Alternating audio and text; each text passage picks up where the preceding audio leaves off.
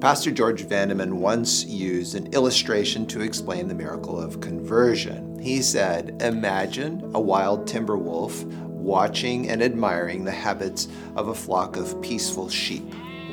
What if the wolf decided, Those sheep are so peaceful, I want to be a sheep? So the wolf wraps itself in sheepskin and eats fresh green grass like his new sheep buddies.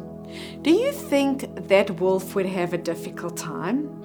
Do you think he might find green grass a little tasteless as he remembers feeding on some dead carcass? At first, the wolf would try very hard to live like a sheep, but it's impossible because everything a sheep does is contrary to a wolf's nature.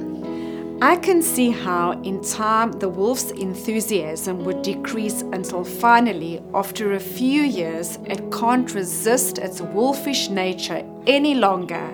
And a night comes when the flock is sleeping and it gets up and runs away. And once away from the sheep, it discards its sheepskin and lives like a wolf, doing all that wolves like to do. Then on Sabbaths, it again wraps itself in the sheepskin and goes to church with the sheep pretending that nothing wrong has ever happened. However, it knows better, and shame sweeps over the wolf. Eventually, tired of living a lie, it cries out to God, You know that I want to be a real sheep, but you also know that I was born a wolf. Please do something to change my nature.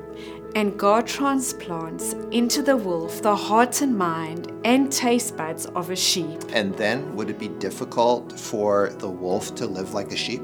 Not at all.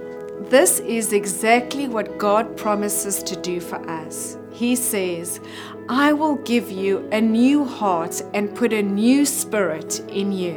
And look at this promise. Therefore, if anyone is in Christ, he is a new creation. The old has passed away. Behold, the new has come. When the soul surrenders itself to Christ, a new power takes possession of the new heart. A change is wrought which man can never accomplish for himself. It is a supernatural work bringing a supernatural element into human nature. So we encourage you to cry out to Jesus. You know that I want to be a real sheep, but you also know that I was born a wolf. Please, Lord, change my nature.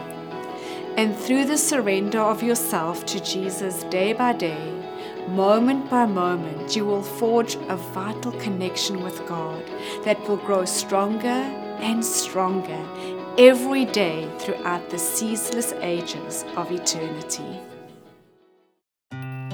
Thank you for listening today.